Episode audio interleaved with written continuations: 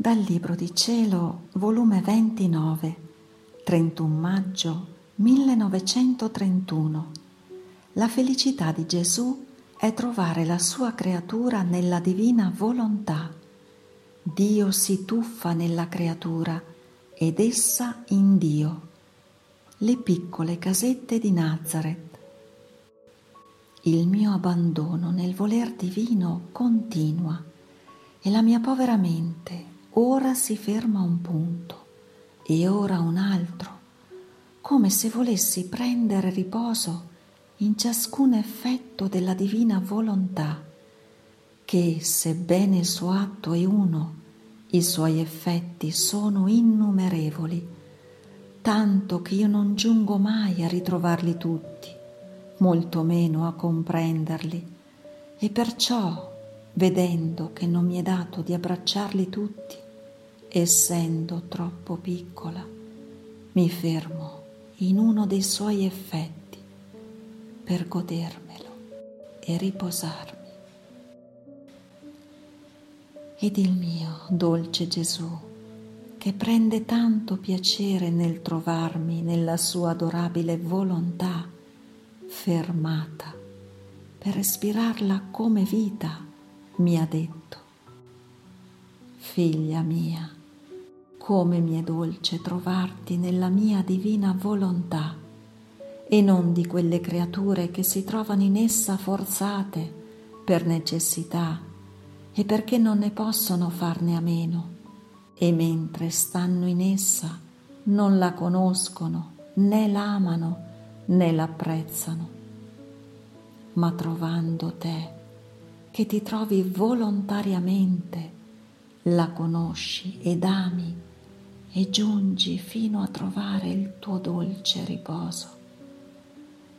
Mi sento tanto tirato verso di te, molto più che la stessa potenza della mia volontà si impone sul tuo Gesù a svelarmi ed io non so negarle nulla, perché potrei dire che l'unica felicità che mi viene dalla terra è trovare la creatura nella mia divina volontà. E quando la trovo voglio contraccambiarla della felicità che mi dà, prima col renderla felice e poi col prepararla e disporla a fare un atto nella mia volontà. Ne preparo lo spazio, perché tanta la grandezza, la santità, la potenza che contiene un atto fatto in essa, che la creatura non potrebbe contenerlo se io non ne dessi la capacità. Perciò chi vive nel mio volere è inseparabile da me perché mentre ha fatto un atto devo prepararla per l'altro atto, molto più che io non lascio mai la creatura a un punto, ma la faccio crescere sempre fino a poter dire non ho più che darle.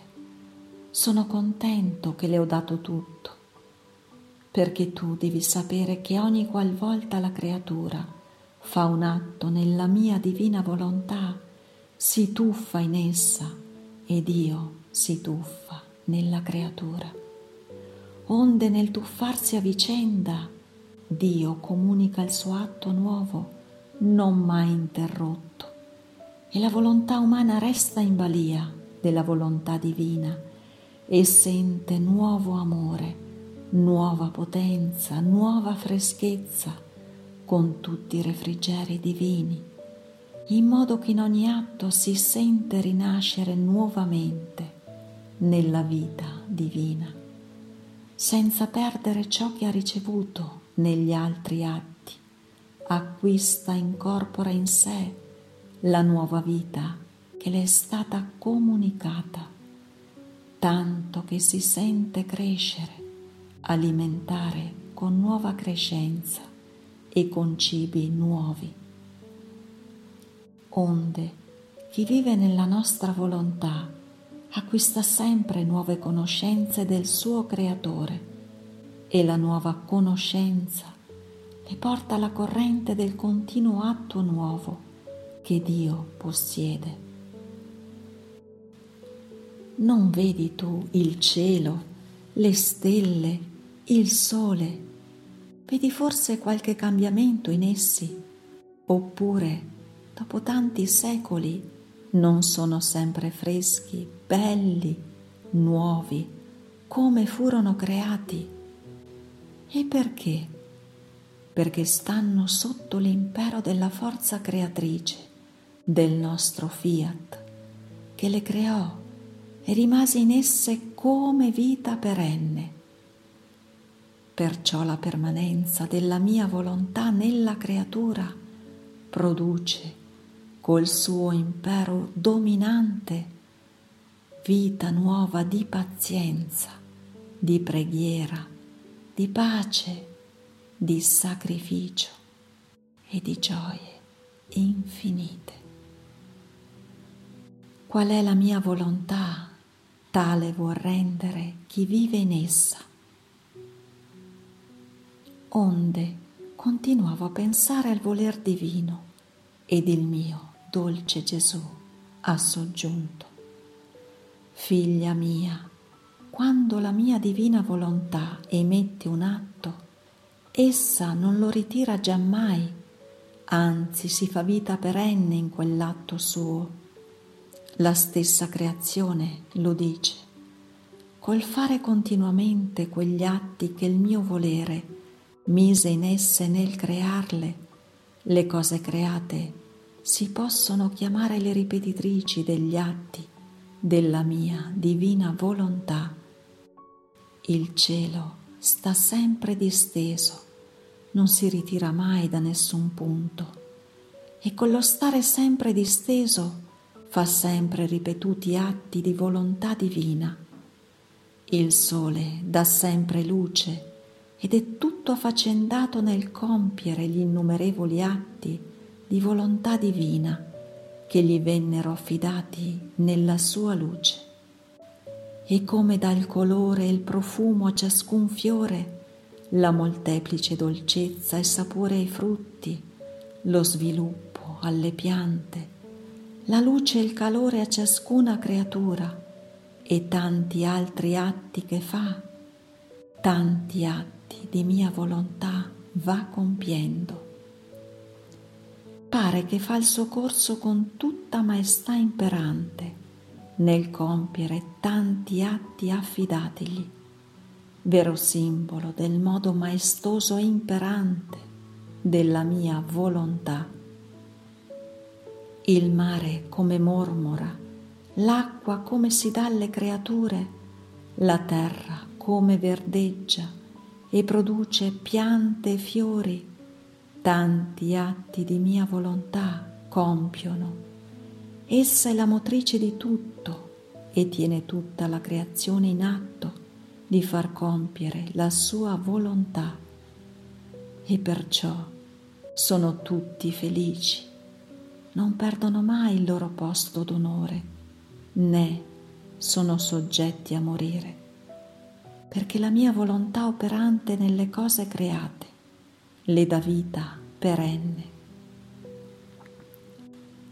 Solo la creatura che doveva più sfoggiare nel fare un atto continuato di mia volontà è la sola che esce dal motore di essa e giunge fino a mettersi contro d'un volere sì santo.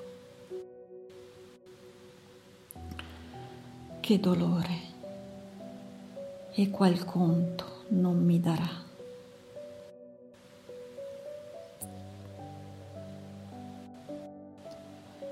Il mio dolce Gesù ha fatto silenzio e ritirandosi mi ha lasciata nella luce della sua volontà. Oh, quante cose comprendevo, ma chi può dirle tutte?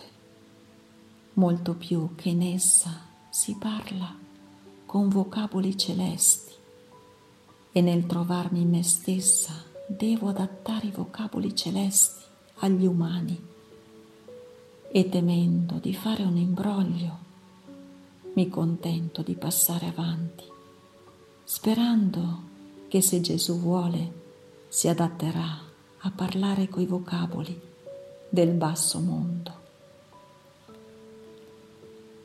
Dopo di ciò continuavo i miei atti nel fiat divino e la mia povera mente si è fermata nella piccola casa di Nazareth, dove la regina del cielo, il celeste Re Gesù e San Giuseppe stavano in possesso e vivevano nel regno della divina volontà, sicché questo regno non è estraneo alla terra.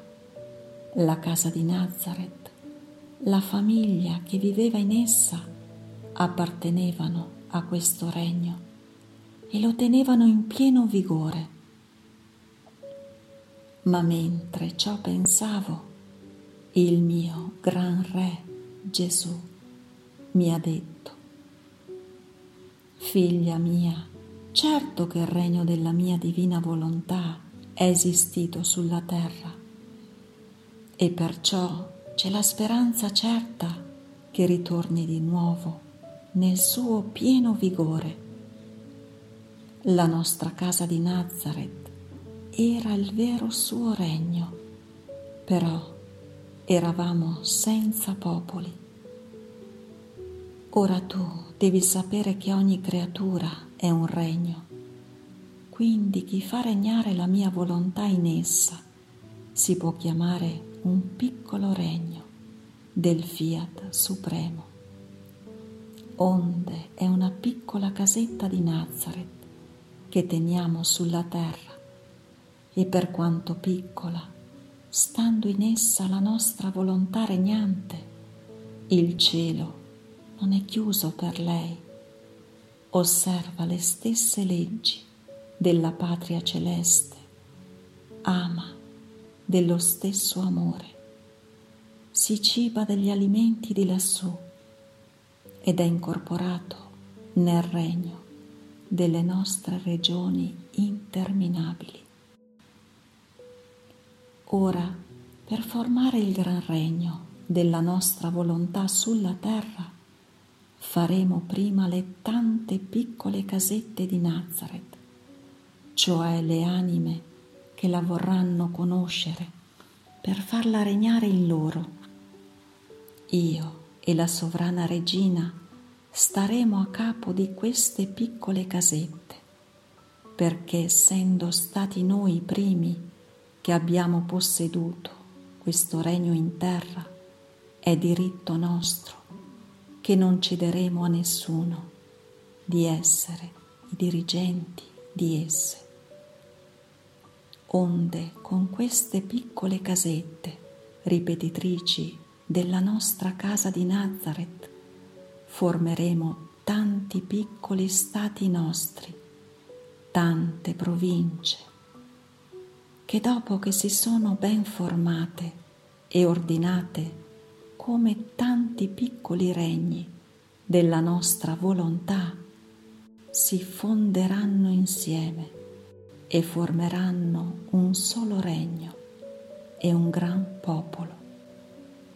Perciò, per avere le nostre opere più grandi, il nostro modo di agire è di cominciare prima solo a tu per tu, con una sola creatura quando abbiamo formata questa, la facciamo canale per racchiudere nelle nostre opere altre due, tre creature.